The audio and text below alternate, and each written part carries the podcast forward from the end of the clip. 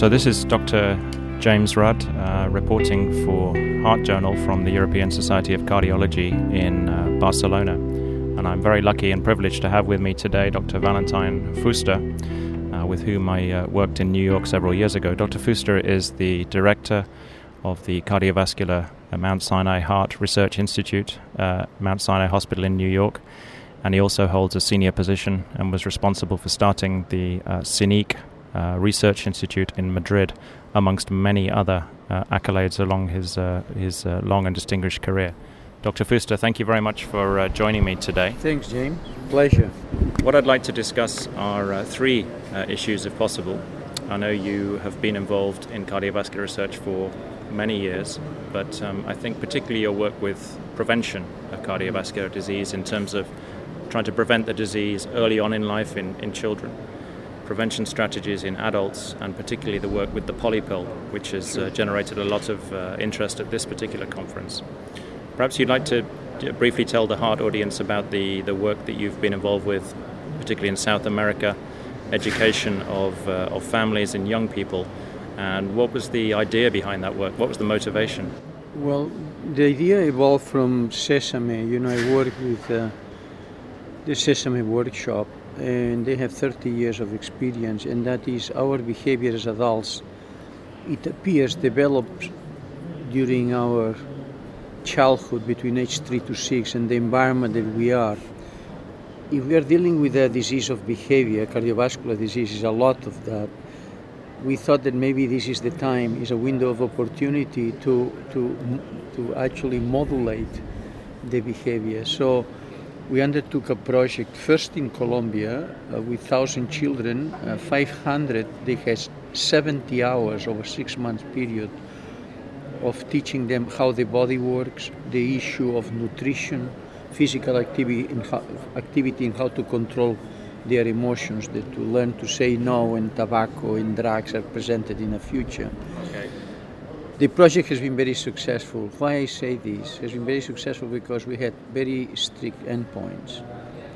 And the endpoints is a surveillance that we had done in these children after the six months and 70 hours compared with 500 children that we only told them for an hour or two. And then we have a three-year follow-up. And this, we, this has been published in American Journal of Medicine, two issues uh, in which what we see is the impact of this age in terms of the behavior of these children three years later.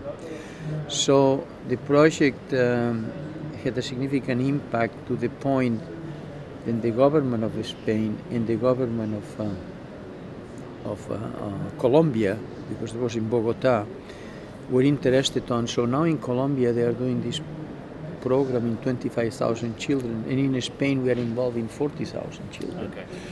And, uh, and, and I can only say to you that uh, the project uh, has been quite rewarding.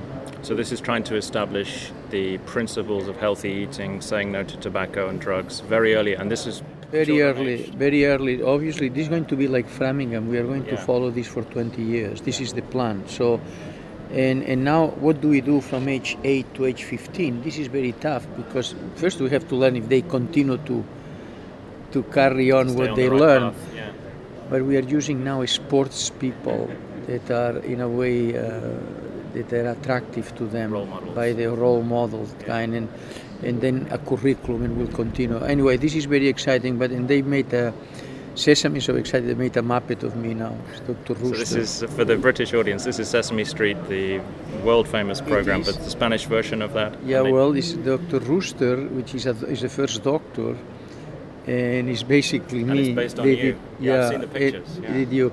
Anyway, nice, uh, they surveilled this in Spain, and it's now coming to the United States, and it was very helpful.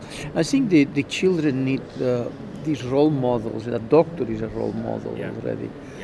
So I'm very happy in this project. I will tell you in a moment when we talk about the adults how we are going to merge this in a family uh, project in Harlem, in New York, uh, sponsored by the American Heart Association. But anyway, this is the project in children. We are continuing. We are now planning to go to Brazil. We, we have a whole process, and it's quite exciting. And is the burden of disease in South America very high? I'm assuming. High. I'm assuming it is. It's very high. It's everywhere actually, and I think we are dealing with a situation that uh, you have to go to the roots. In, in my view, the roots are behavior, and the roots of behavior is when you are at that age. So I think it's the real window of opportunity to have an impact.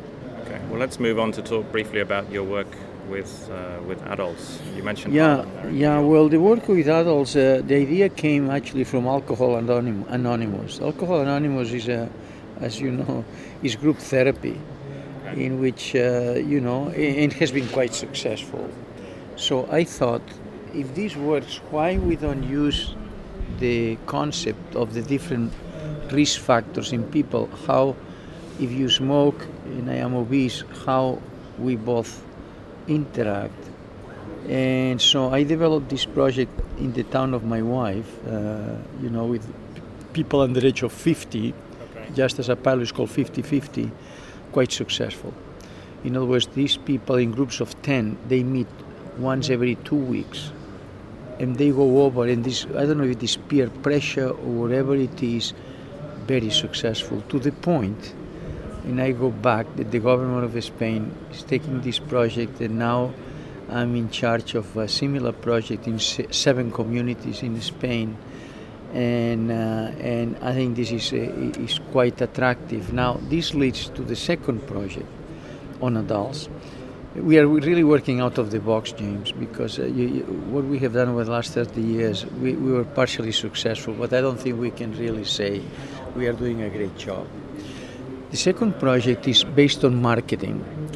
And the marketing concept is that after we are told thousand times of something, we ended up believing it. That's marketing. Yeah. So why we don't do this with health? And basically, the project is beginning in Madrid and led by a group in Amsterdam, which is basically we have uh, 4,000 4,000 people that by imaging technology, non-invasive, we know that about uh, a significant number have disease already. And the question is, these people now, we are going to address the risk factors in a very aggressive way. Aggressive means um, uh, telephones that are alarm alarm phone systems, uh, phone calls, and so forth, with a constant driving into the risk factors of the person.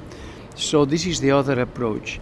So we have the approach in children, and we have these two approaches in adults. This led to us, fortunately, to get a very substantial grant to work now in a family setting in New York, in, in Harlem. And Harlem, for the, again for the British Yeah. uh, listeners, is an area of quite high deprivation, Absolutely. type 2 diabetes, obesity. and, uh, and uh, but with a very good infrastructure Family. called Head Start.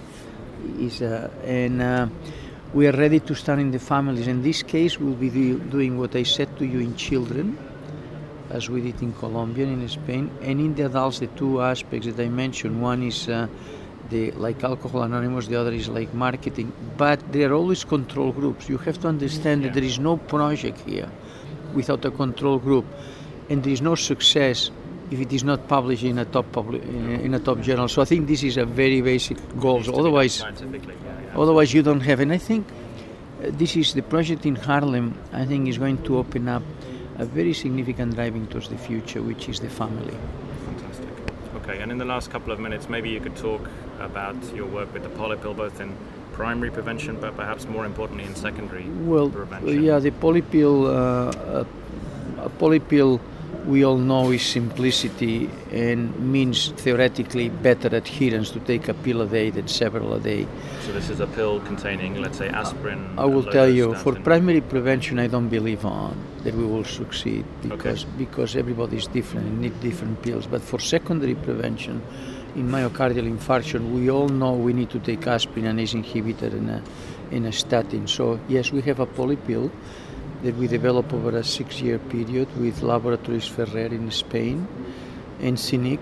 And the polypill, we now have done two studies. One is to an observational study of 2,000 people following myocardial infarction in five countries Italy, Spain, Brazil, Argentina, and Paraguay. And in these 2,000 people, we have seen that the doctors prescribe properly.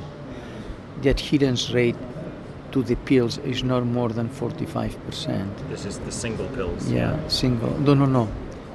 for the. This is just an observation. The pills, the three pills that they take, Right. is Yeah, yeah. observational. Yep.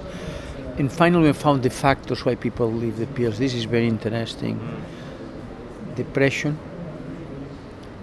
young age, more number of pills or complexity worse, no social support, and no good insurance. The five factors are very strong in all the countries. Right. So I think this is something we have to work on. This led to the second study, which is from this 2000 we work on 700, near 700, in which we randomize. Now we have the polypill into a polypill containing 100 milligrams of aspirin, 40 milligrams of simvastatin, and then ramipril 2.5, 5, and 10 milligrams, depending how, how the patients uh, Okay. react to the drug. Compare with the pills uh, done separately. Yeah.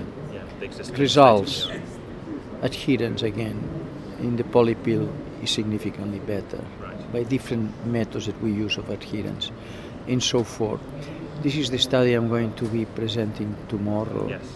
and uh, it's quite exciting to the point that now we are developing another study which goes into events polypill versus the three pills myocardial infarction worldwide 2000 people is not just to look at adherence now it's going to be whether the event rate is lower with people in the polypill this is basically the study Yeah.